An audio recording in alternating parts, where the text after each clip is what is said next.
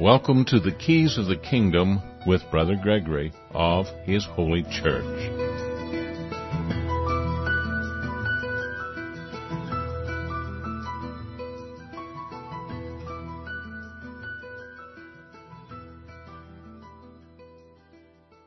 Welcome to Keys of the Kingdom. I'm Brother Gregory, and we're talking about the Kingdom of God again, and we're going to be continuing our discussion of delusions. Uh, we were talking this morning about narcissistic personality disorders, which is one form of delusion, but all delusions have the same root cause. And that cause is really pride. It's selfishness, putting ourselves first, because it is required in the laws of right reason, the laws of nature, the laws of the divine will, all the same thing as we discussed this morning, that you have to care about your neighbor as much as you care about yourself. If you care about yourself more, if you put yourself first above others, you will go under a strong delusion because you're doing contrary to the nature of God, the nature of creation, the nature of that which bears fruit. A tree bears fruit not for itself, but for the next generation. And that's written into the laws of nature everywhere we see life.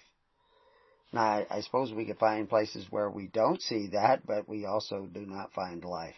So if 3 John uh, chapter 1 verse 2 says, Beloved, I wish above all things that thou mayest prosper and be in health, even as thy soul prospereth. He's telling you something about a key to the kingdom. And so we were talking about narcissism not because narcissism is necessarily the big problem, but it's evidence of what we see as almost all delusionary problems today. And there's lots of delusionary disorders that are linked to persistent depression, bipolarism, PTSD, schizophrenia. I mean, the list just is endless. And all these personality disorders have the same root cause. And we talked about uh, narcissistic uh, personality disorder this morning. Those that fit the criteria of this, uh, you know, diagnostic and statistical manual of mental disorders, uh, they get prescribed or uh, diagnosed as narcissistic with this particular disorder. But you can have lots of these symptoms and have other uh, dysthymia uh, positions of uh, persistent depression or or other delusions, and we talked about some of those uh, this morning that uh, would be delusions that uh, are getting to be more and more common. Common, uh, Capgras, uh, even Cotard, and Cotard is just simply, you know, the the Walking Dead uh, syndrome where you think you're dead or part of you is dead, and you disassociate part of you. You think your arm is dead and it's not dead. It's fine. It works fine, but you want it surgically removed. Now, people actually, and and people actually sometimes get it surgically removed because they and they think things will get better, and they actually they do sometimes temporarily, but in the long run it doesn't. And we see the same same pattern in those that want to remove organs of their body because they're uncomfortable uncomfortable with their maleness or with their female nature and so they, they think, oh, I, I'm really a boy or I'm really a girl and I'm not what I am biologically and so I want it surgically or chemically removed and they think things will get better. And according to the suicide rates, they don't get better. As a matter of fact, they can actually seem to get worse because now you have nothing to look forward to. You've tried that and you still have a problem. Well, those are extreme cases and most people don't have problems with that, but are these same processes going on on a much more subtle nature?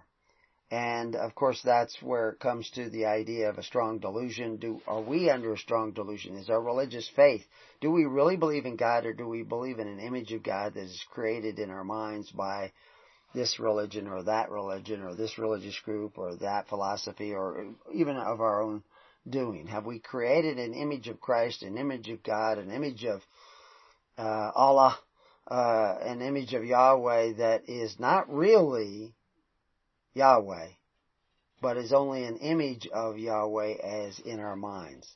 And we talked this morning about this idea of the existing one. God is who He is, and to say, I believe in God, uh, is fine, but you have to be careful that you do not define God. You cannot put God in a bottle. You cannot say God is this or God is that without doing injustice to God because you're trying to define an infinite creature or an infinite entity or an infinite uh, being with finite language. And it will always fall short by the very nature of the idea. It will always fall short.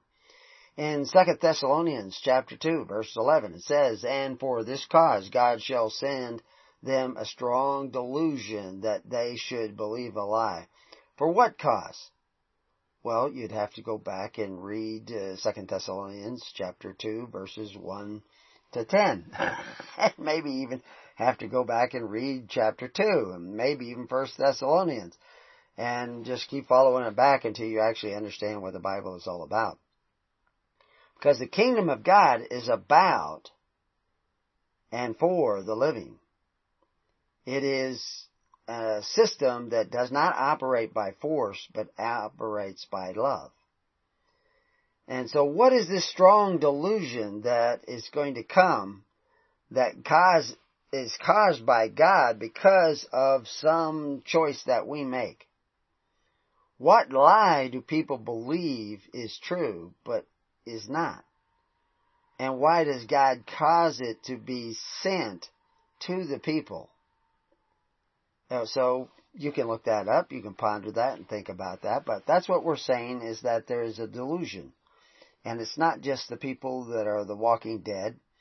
And, you know, that's one of the things, I guess there's a series called The Walking Dead, and from what I understand, the Walking Dead is not necessarily the people that are all dead and have this disease and they're zombies, but it's the people trying to stay alive and are willing to kill one another, are willing to sacrifice one another so that they can live. Are they not the Walking Dead? The selfish are the Walking Dead because it is unselfishness that gives life, and we talked about that in previous shows and the shows this morning about the fact that there are not seven vices but one. There are not seven virtues but one. That one virtue of self-sacrifice is what we categorize and itemize with seven virtues, but they're all the same common denominator. But today we have millions, or at least thousands of religions, millions of people who believe in religions of a variety of forms, and uh, are they under a strong delusion? Are they fooling themselves for some sort of psychological or social comfort? Are they addicted to their faith? Or do they actually believe? And if they believe, do they actually believe in the real God? And how do you know? By their works, by what they do. Do we have an itemized list? Well, obviously we have the Ten Commandments and things like that. If you keep my commandments, you know, I will love you. But that actually is what he says is if you love me, you will keep my commandments. If you're having trouble keeping those commandments, if you're out there coveting your neighbor's goods or fornicating or committing adultery and not honoring your promises and lying to your wife or your husband, well, hey, you have need of repentance. You have a need of having your mind changed. And the problem is you are not self-creating, so you cannot change your mind to what you want it to be. You have to allow it to be changed. That's a humble position. That's not a position of pride.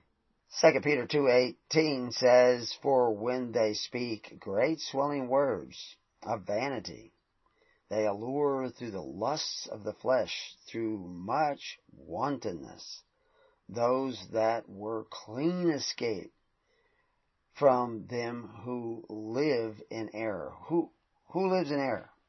People who live by the blood of one another, biting one another, taking from one another, live by force instead of by love. They are the ones who live in error.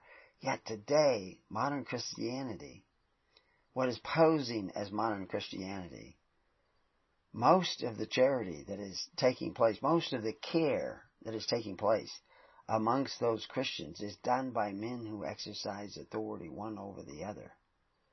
through what is called covetous practices. And those covetous practices, according to Peter, will make us merchandise and curse our children. Because we have this wantonness and we desire these benefits, which are called the wages of sin, and we will be entangled again in the yoke of a bondage. So what has happened is that we have become the walking dead, and we are dry bones. And uh, God is not in us. And that's why we're having the problems. You know, I could go out and try to change the governments of the world and the, all the conspirators and the, the bad guys, so to speak, but that really isn't going to solve the problem because the problem is us. We have to allow ourselves to be changed by repenting, thinking a different way. It, our fine churches and our buildings and our songs that we sing and the praises that we supposedly give God, but do not do the will of the Father. People tell me that you have to believe that Jesus is God. If you don't believe that Jesus is God, you can't be saved. Well, Satan believes that Jesus is God. Jesus, Satan knows who Jesus is. The distinction is not whether or not you believe that Jesus is God. It's whether or not you're doing His will. That's what He says. My brethren, is he who does the will of the Father. He says that. Now you can go and misinterpret Paul, but you're not going to get the right answer. You're not going to get the right solution. You're not going to find the right path. So the question is, okay, you're dry bones. You're back in the bondage of Egypt. You're, you're, you're worse than you were back in Egypt. In Egypt, you only had to give 20% of what you had to the Pharaoh and empowered the Pharaoh and he waged war and he made people run before his chariots. But now you're in such a bondage. And millions of children are aborted every year. And that those abortions are supported through taxation, through the dollars and sweat and toil of the people. There are armies that go abroad. And yeah, sometimes they seem to stop the enemy, but we can show time and time again how these same uh, wars that begin and take the blood of our children as we make our children run before our chariots and our, our tanks and our jeeps could have been avoided and are often the result of people who conspire to make war because there's profit to be made in war. And we can go through all that list, but we aren't going to get to the solution because that's what we were talking about this morning. We were talking about this narcissism. The people that are diagnosed according to this manual as narcissistic are just the, the tip of the iceberg. They are the extreme cases. But are we a part of the not so extreme cases? Extreme in relationship to the character of God but not extreme in relationship to the extreme cases we see today. Is there a solution? Can these dry bones live again? And that's what Ezekiel's prophecy. You can go to our article on dry bones at Preparing You or uh, go read Ezekiel 37.1. But we tell you a lot about what the words actually mean. We show you the words in the Hebrew, the, the code uh, that we find in the Hebrew letters, and uh, you can figure it out for yourself. But we're we're sharing this on the internet for free, but it's just on. It's all from the tree of knowledge. You want that living spirit to breathe into you and give you life, and the light to awaken you so that you can see the contrast. And I think there is an awakening starting to take place in the country. I see evidence of that. But by the same token, I hear the weeping and gnashing of teeth and the uh, armies of evil mustering their forces because there will be a short time in which you can make choices. So the more choices that people make towards righteousness, the more they walk towards the path of righteousness and try to and seek to and strive to live by the perfect law of liberty rather than by the covetous practices that have made them merchandise. The more they begin to go that way, the better they are prepared and the better they are prepared to pass on that righteousness to their children. Because that's ultimately what we have to realize. It's not about our survival. Christ did not come that he might be saved, but that you might be saved. And you have to gather, if you're going to gather in the name of Christ, you have to gather in hopes that others might be saved. And not just you. So we talked about the, uh, these, uh, different characteristics of someone who is narcissistic that are going to meet that diagnostic qualification of narcissism. And we talked about the symptoms of this, which are multiple and are also found in other diagnosed delusions. But the question is, are they found also in us? And we could go down the same, you know, rather than just go down this list of, you know, bullying and uh, needing to win and lying to benefit ourselves or our reputation, egotistical view, extraordinary self-worth that may not actually be there, uh, getting one's own needs met, and sometimes at the expense of others. That is so common today. And it's common amongst millions upon millions of people that would not be diagnosed as narcissistic. But yet it is habitual and they justify it in their mind that it's okay to live at the expense of others. Yet historians of historians were telling us centuries before Christ that this is what was going to bring the downfall of Rome. Is the fact that it would alter the people and make them fit subjects of the first tyrant that comes along. And millions and millions died. But there are far more people upon the face of the earth, and we see the same processes taking place today. So what can we do we cannot turn the tide of other men, but we can choose what part of history we wish to go down the path of. And so I, just as the end of the show came, I came to the list of things that I kind of put together. It's not a list of my own invention, although I emphasize certain things that are in these lists. There, there's a variety of lists of what you can do to thwart this process of moving towards this delusion of narcissism. And it begins when children are young, but before we give you that list, let me say this. Almost all these delusions, from schizophrenia to, to uh, bipolarism, almost all of them result from trauma. And one of the most uh, devastating traumas is emotional trauma. There can be other traumas. You know, you can have a bad acid trip, you can take methamphetamines, you can, uh, you can have, uh, emotion, cu- couple that with emotional injuries. Father deserts you, a mother deserts you, uh, your boyfriend deserts you, your girlfriend betrays you. All these can cause emotional trauma that you might not get over. So what is the key to getting over that? It is forgiveness. That is, that is one of the keys.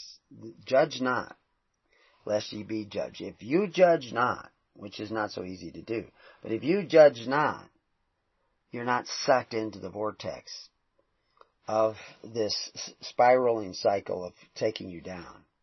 You can be taken up. Forgiveness is the power. One of the, the critical messages in uh, uh, a movie by Keanu Reeves, uh, Constantine, is that forgiveness, although I'll have to say this is a Hollywood presented message, but the reality is it's true.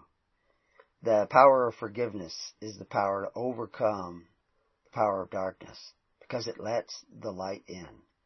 So anyway, with that in mind, what are some of the psychologists' lists of things that you can do to thwart off this uh, thing we call narcissism, which is just one of many delusions, all of which have a common denominator.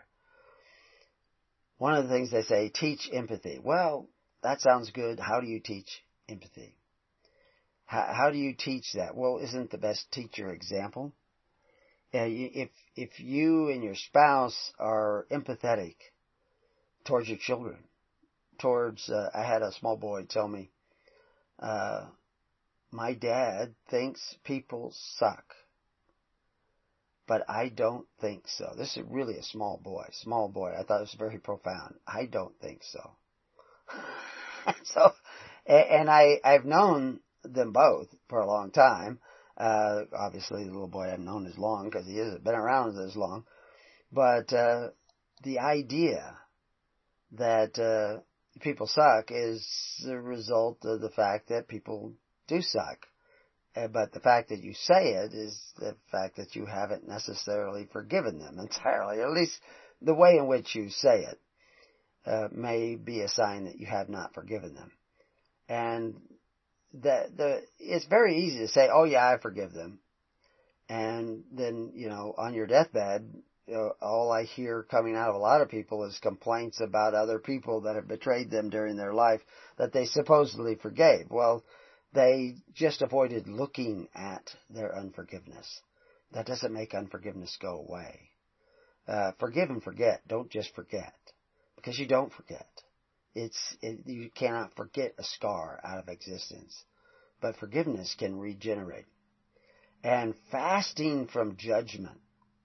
Fasting from judgment. One of the things that scientists are now discovering is that fasting can cause these uh, primal cells in your body that everybody's looking for, you know, these these cells that can become almost anything that are a part of healing, that fasting can stimulate them to become alive again and uh, to, to regenerate them and bring about recovery. But in the case of the damage of unforgiveness and judgment, the damage of judgment, it is that you must fast from judgment not judge. See that you want to judge and let it go. And this is one of the reasons why you gather in the tens, hundreds, and thousands. I made reference to this in the earlier show over and over again. But you gather in the tens, hundreds, and thousands not because it will be more comfortable, but will bring you face to face with your judgment and your desire to judge others. That's why it's so hard to come together in the tens, hundreds, and thousands. Uh, that's why it's so easy to find a reason not to show up not to be there for others is because it's secretly uncomfortable for you to be around those. And as they begin to let the light in their own heart, it's going to become more uncomfortable for you unless you're willing to let the light into your heart. And when you let that light into your heart, you begin to see that you're not quite as empathetic as you thought you were. Bless your heart. That's a, a southern expression. I grew up in the South, and uh, you know, I I chuckle when I hear people say "bless their heart" because it usually uh, appears in the conversation right after they just gossiped and defamed somebody. bless their heart. But anyway, uh, value, character traits like honesty and kindness over being tough and dominant Again, how do we do that? How do we express that value of character traits like honesty and kindness, generosity, and, and forgiveness? Forgiveness is the ultimate charity. Because we use judgment to bolster our own ego. And forgiveness doesn't allow us to do that. So you can't fake these things. To value character, well, write that down. Remember, you know, put it on your grocery list. Value character traits like honesty and kindness. You have to actually value them. You cannot be a hypocrite. That's why homeschooling is such a wonderful thing because it it forces you to deal with your own past. Because you will find yourself, and I've done shows about my fourth grade teacher. It will you will find yourself emulating the injustices that were done to you to your own children. But now you have this empathetic point of compassion because they are your children. And in order to raise them right, you have to forgive your teachers and those abusers of your past. Now, I was not heavily abused as a child. My parents were pretty good. Uh, I remember when my father did maybe lose his temper and come back and apologize. This, this is how he gave me values, awakened in me values. There's no guarantee because ultimately it's your Father in heaven that you have to be willing to listen, which is why I posted it isn't so much freedom of speech and allowing people to say what they want that will save you. It's the freedom to listen because you have to be willing to listen to others. even people who don't know what they're talking about. Because if you listen with compassion and empathy, they will become aware of the fact that they don't know what they're talking about. And they will either leave you alone or they will wake up. it's one or the other. And because the, if you hear them, if you hear their foolishness without your judgment, they will hear their foolishness, foolishness without hiding behind their own pride. They won't have a place to hide. When you awaken and are become a light in the room, others will either have to accept what they see or they will go away from you. This is why when they came out to listen to John the Baptist, they stood far off because they could not get too close. Okay, number three, change in entitled attitudes. Stop entitled actions. Okay, what does that mean? Entitled. See, it's welfare. It, you say, oh, I don't take welfare. Do you send your kids to public school? Do you take care of your parents? Uh, are you the welfare of your congregations, of your church? Your church, 90% of the people in the modern Christian church get most of their care and assistance from government people who exercise authority one over another, who take away from their, your neighbor to provide you with benefits and take away from your children because they're borrowing money to provide you benefits today. Including free school, free health care, all these things. It's all about me. Take away. Take away. This is why you have so many rich people that are advocating socialism. They don't want to support the poor. They want to force other people to support the poor. That's, you know, that's the way they operate. You know, Christ was rich. He came from a rich family, one of the richest families in Judea. One of the, he had uncles who were one of the richest men in the world. But he made himself poor to walk this other walk. And unless you walk that walk, you're not walking the walk of Christ. And that, that's what he says. Unless you drink my blood and eat my flesh, do it my way. They knew what he meant. They knew he had been rich and he made himself poor. It's one of the reasons he gathered such big crowds. But modern preachers, you know, what was everybody wanted to see Trump's um, taxes. And so uh, uh, I saw a meme where somebody said, uh, I'm not so interested in the rich man who became a politician, but the politician who became a rich man. they wanted to see their taxes. But, uh, you know, I just, I just thought that was an interesting point of view. But the reality is that that's, show me the rich minister who made himself poor and I'll show you somebody who may be closer to Christ than what we see out there preaching. Those are ear ticklers, making you feel good about your strong delusion. Squelch greed. Say, you're acting selfish, and that's not okay. Well, obviously, in spirit, we should not approve of selfishness, but it's not a matter of just saying it. It's like, you know, I was around guys for, for years that evidently they were fond of dirty jokes and off-color jokes and and they would cuss and they swear. And I had people come to me and say, you know, when I'm around you, I never cuss and swear. Now you have to remember, I wasn't a preacher then. I was just a carpenter and a handyman, and I, you know, pouring cement and pounding nails, and be with a whole crew of guys, and nobody wants to cuss around me. Why is that? Because not because I judge them, not because I went around and tell people, oh, you shouldn't talk that way, although you shouldn't. For your own sake, I say that. But because they were conscious. It, it bothered them. I had the same trouble, uh, uh not trouble, wasn't trouble to me, but I gave the same trouble, not even knowing it, to young girls where I worked. There was a lot of young girls where I worked at one time before I met my wife, or actually it's where I met my wife. Uh, and a lot of them in those days were wearing short skirts. And they became self-conscious, where they didn't, you know, they went out and bought pants and stuff. They told me later that they did this because I made them feel so self-conscious. That's a good thing. I wasn't doing it. Well, you know, I did say something to one young lady, but, but uh, generally speaking, what it is is that if you just light a candle in your own life, give up judgment, give up anger, give up resentment, give up your own pride, and be willing to sacrifice yourself for others. And being a husband and being a wife and being a father and being a mother and being a friend takes sacrifice. To be a brother to all men takes sacrifice. And if you do it willingly, I can't tell you, you know, if you sacrifice this much, then you're going to get back, you know. Uh, I heard somebody say just today, don't judge wealth by money. And uh, that's true.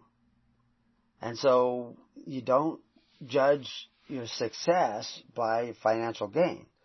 Nothing wrong with financial gain, but a, a gospel, a prosperity gospel, is not about money. Prosperity, I mean a true prosperity gospel, not the phony prosperity gospel where people are dangling riches like a carrot if you just give to this preacher, then God will give to you. that kind of thing. Uh, no, no, it's uh, it's about um, giving of yourself, laying down your life for your fellow man, for Christ's sake, not just for your fellow man's sake, not for his appreciation, but for Christ's sake. So, what does that look like? that you lay down your life for your fellow man. Well, it's charity that strengthens the poor, does not weaken the poor.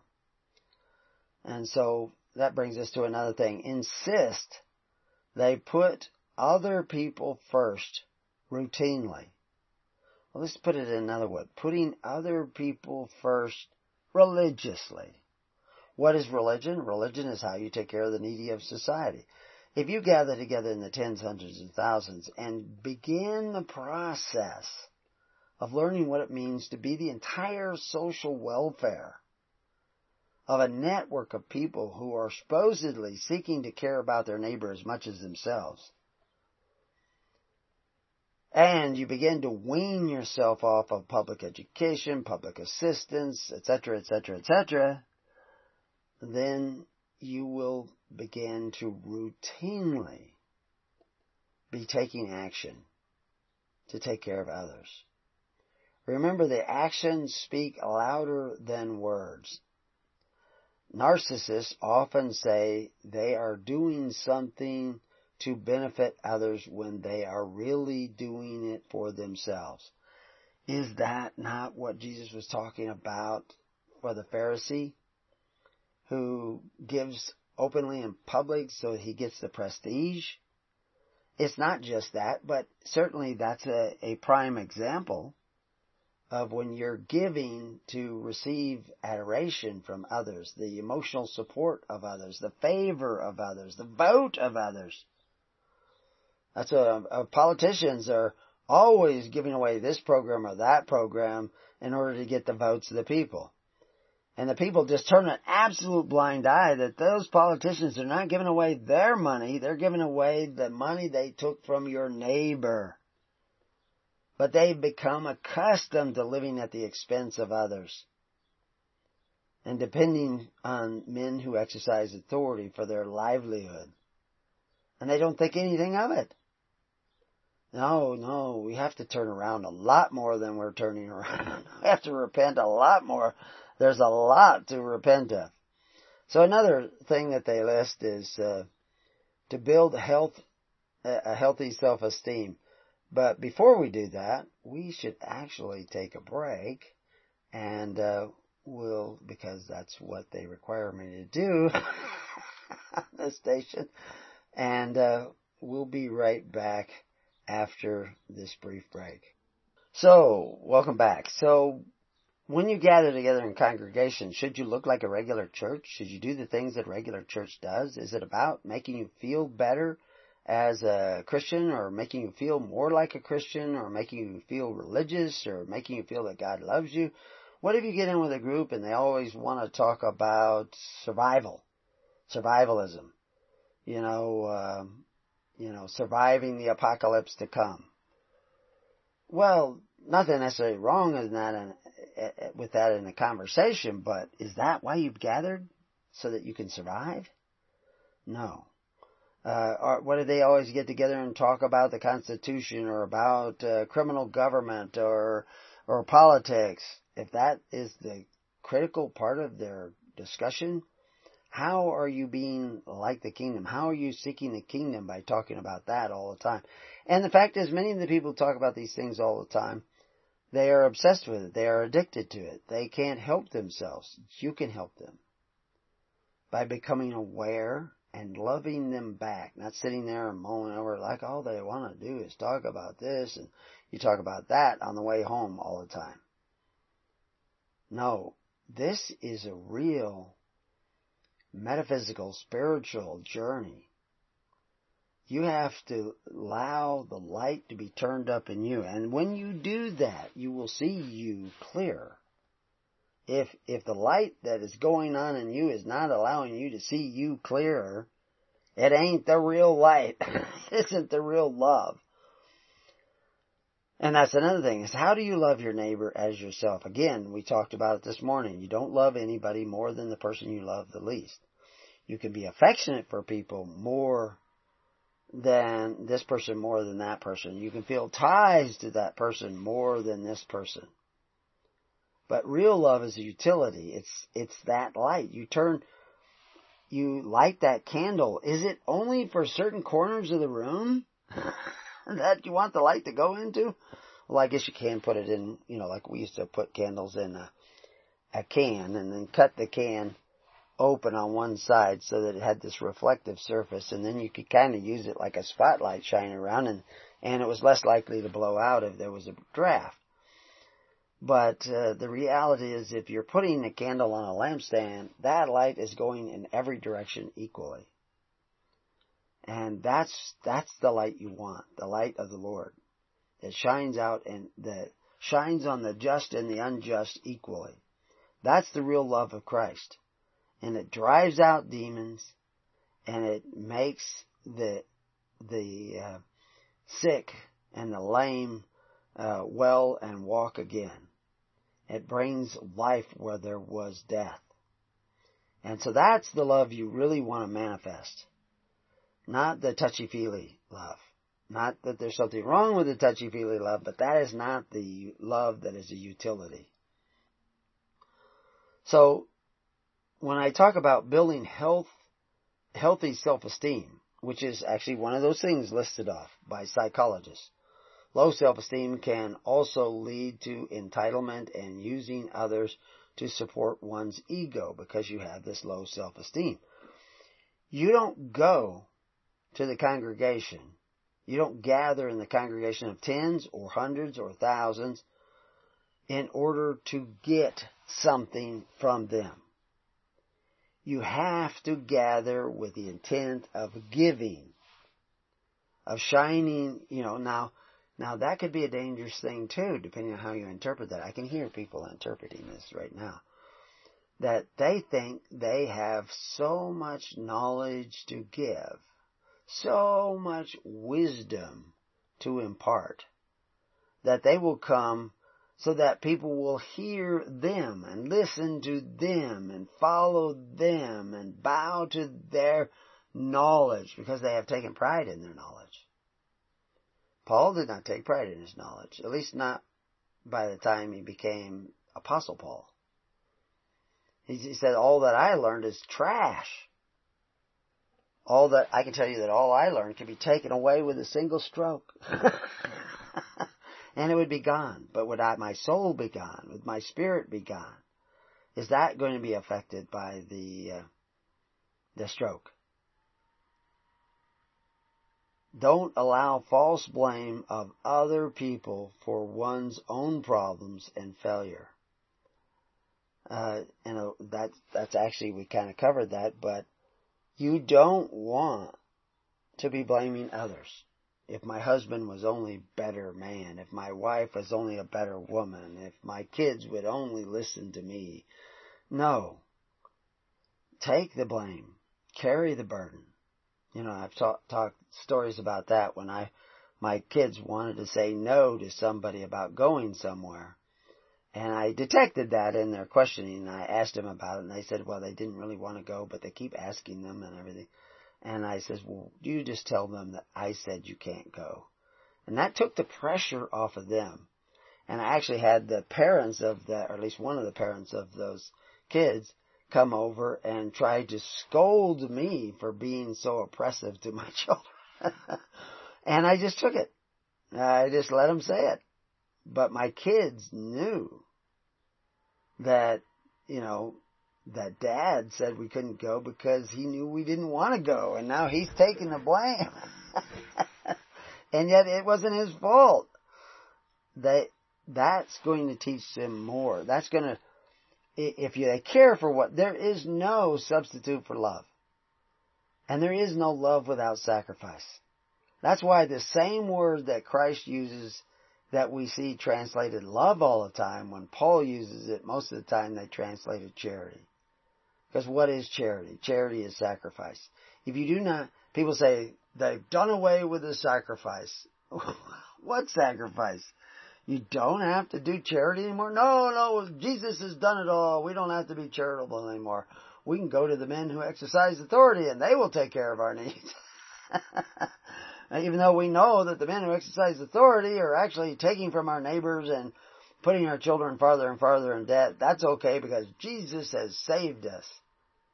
Now, Jesus came that you might be saved, but you're not talking like somebody who knows Jesus. You may know a Jesus, but that's not the Jesus that I know. He never said that sacrifice is done away with. The sacrifice of the Pharisees was done away with, but the sacrifice of the Pharisees was taxation. The Corban of the Pharisees was a part of a taxation system by that time. It was no longer a free will offering. It was a compelled offering for all those who had signed up with the temple. And the same thing was going on in Rome. Rome used to operate by charity. The Senate couldn't pass laws. They weren't lawmakers originally. They were the Senate. Senate meant old men. They would get together and they would help the, all the communities get together because they were a common council, but they weren't making new laws. They, they weren't passing out dole that was uh, provided by taking from others. That came along uh, as they began to move towards Caesars and despotism. I mean, Rome was around for 500 years before the first Caesar. And it rose to greatness through its charity. And so anyway, uh, some of the other things I was going to talk to you about, and, uh, you know, just to give you an example in Matthew 9:17, and he said unto him, Why callest thou me good? There is none good but one. And that we talked about that this morning. That, and that is God. But if thou wilt enter into life, keep the commandments. Because, and what is keeping the commandments? That's seeking righteousness. If you're violating the Ten Commandments, you're not seeking righteousness. That's evidence that you're not seeking the righteousness of God. Because you're violating the Ten Commandments. Now you may need some explanation as to what the Ten Commandments is actually saying. Because you're saying, well, no, you guys don't keep the Sabbath. You're on Sunday and that's not keeping the Sabbath. No. If you're, if you're keeping Saturday, that's not keeping the Sabbath either. to keep the Sabbath holy, you have to earn your rest. Work first, then take your rest. And you should take it on the seventh day. But it isn't some magical, if you're unmooring the metaphor from, because the Sabbath is about debt, about staying out of debt. Well, modern Christians have not stayed out of debt. They have not avoided debt. They've gone greatly into debt. Now I'm not saying there's no time where you couldn't ever borrow money, because you may need help, you may need to borrow, but who do you borrow from? How, how do you operate in modern day banking? I mean, we're so far away from the kingdom that how do you get back? So, yeah, none of us are good but God. So we're seeking that, and one of the ways to seek that is to keep, keep the commandments. And that would include not coveting your neighbor's goods, even through the agency of men who exercise, especially through the agency of men who exercise authority. In Mark 7, 9, and he said unto them, full well ye reject the commandment of God that ye may keep your own traditions. The same word traditions there could be doctrines, it could be statutes. Uh, that's, that's what they're doing. They make up their own rules. And uh, they, they bind the people to those rules by offering them benefits that are a snare and a trap. What should have been for their welfare was a snare and a trap. That's what the Bible says. And that's what the, and, and Paul quotes David uh, about that. But Christianity was offering freely receive, freely give, freely give, freely receive. They were offering a network system of faith, hope, and charity. And I have people actually say, oh, tithing is only animal products and we don't produce any animal products, so we don't have to tithe. But they're going to find themselves in the greatest of needs. They're under the strong delusion. They're making it up. It's about loving one another. It's like saying we don't have to love because we don't, you only love with animal products. You know, like what are you talking about? We don't have to have free will offerings. We don't have to sacrifice. You're, you're taking, you're taking and splitting, you know, you're swallowing a camel. you know, you're straining at gnats and swallowing a camel.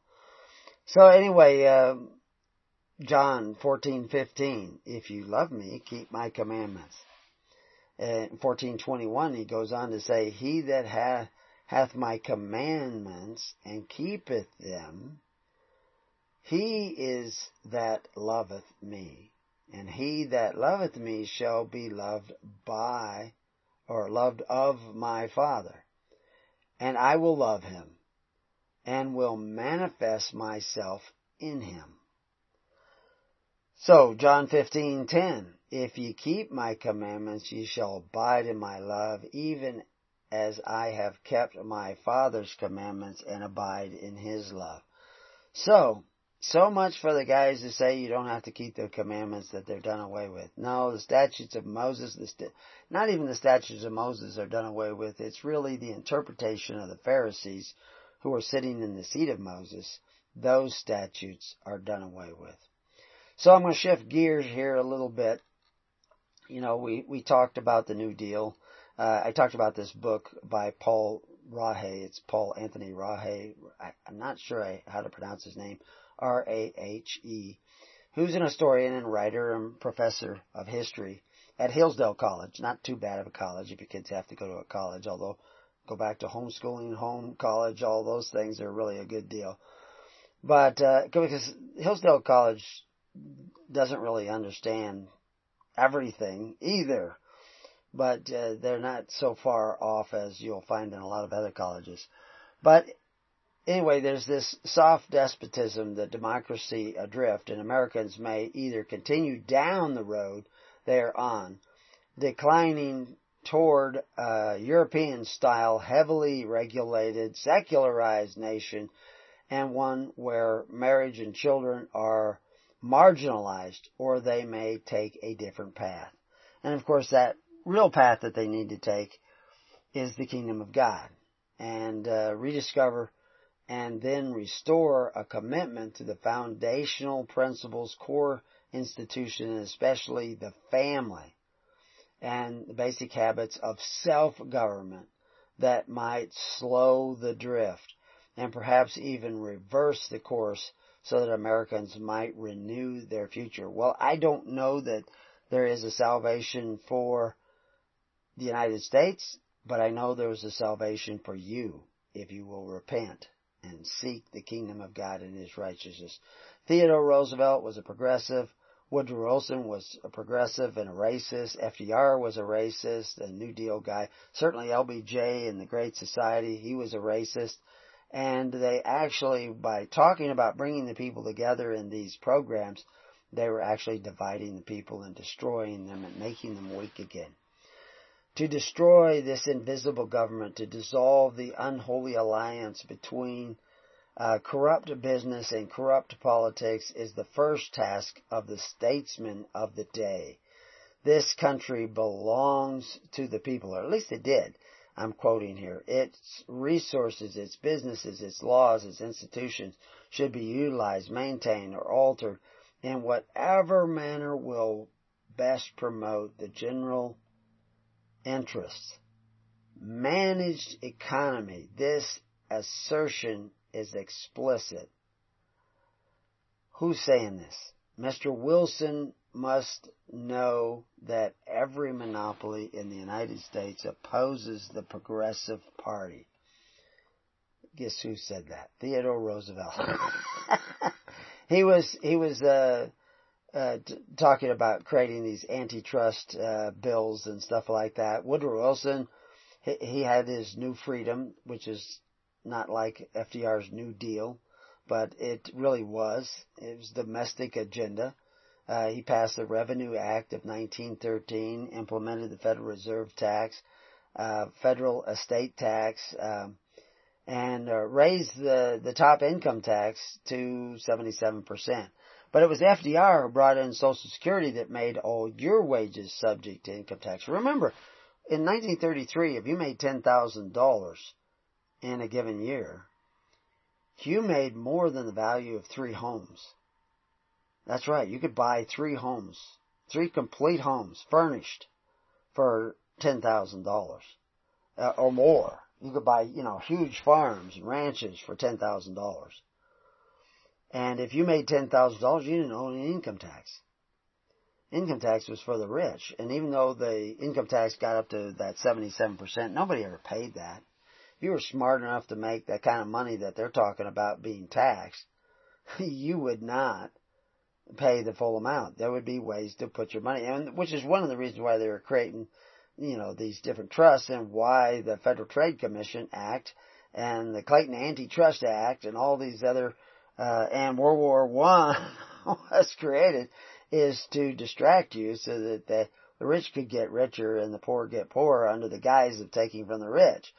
Not going to happen. But what the real harm came is because of the fact that you began to think that it's okay to take from the rich to provide for the needs of the people. It's, it's the antithesis of the kingdom of God.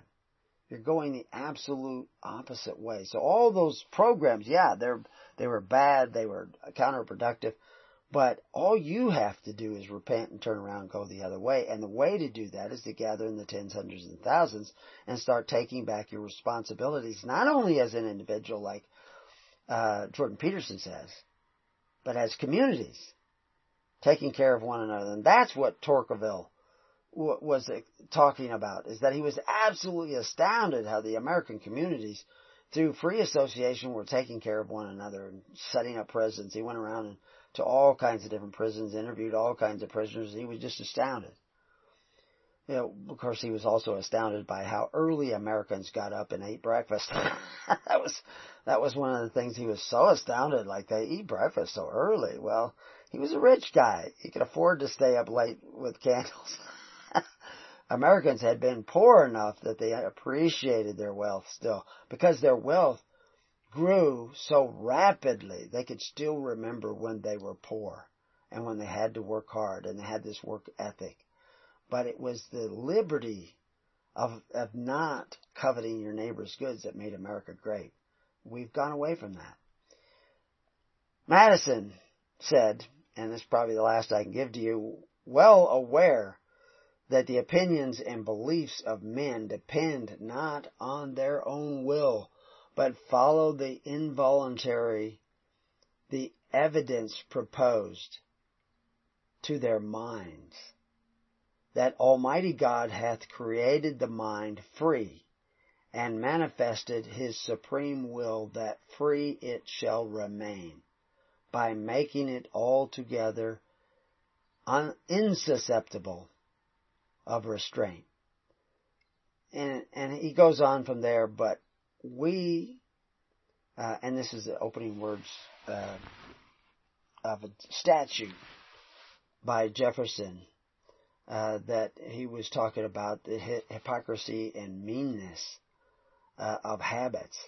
And Americans did not have that, uh, generally speaking. So, how do you change the habits of the people? Which is where we started talking about uh, habitual empathy in order to overcome the narcissism uh, trends of the the U.S. and of the world today. But those are the extremes. You don't want any nose of the camel in your tent. You want to be going the other way entirely. Not just slow down your descent, but turn around and go the other way. And so you can't make other people not, you know, be what they should be or not be what they should not be. But you can do something about you. And if you gather together with the Spirit of Christ, the Spirit of Christ will begin to alter and change you and begin to alter and change the way in which you see one another because it will give you the eyes of Christ and the ears of Christ. It says, unless you have eyes to see and ears to hear, you will not. So how do you get eyes to see and ears to hear? And I've said this so many times, you have to hear others. You, and, and yeah, they're going to run off and say things they shouldn't say, and they're going to think things that they shouldn't think, and they're going to follow conversations they probably shouldn't follow or don't need to follow and it will be motivated out of vanity. But just as the guy who discovered he was meditating for the wrong reason, you're going to have the opportunity of discovering that you're not all gathering for the right reason. But in that moment, you can forgive one another. Be there for one another. Listen to one another. Listen not only to what people are trying to present, but what they're actually presenting. I don't mean to quietly judge people in your own mind, but actually quietly start caring about one another enough so that you're not judging one another in your own minds or in your own words or in your own ways. But until then, peace on your house and see you on the network. God bless.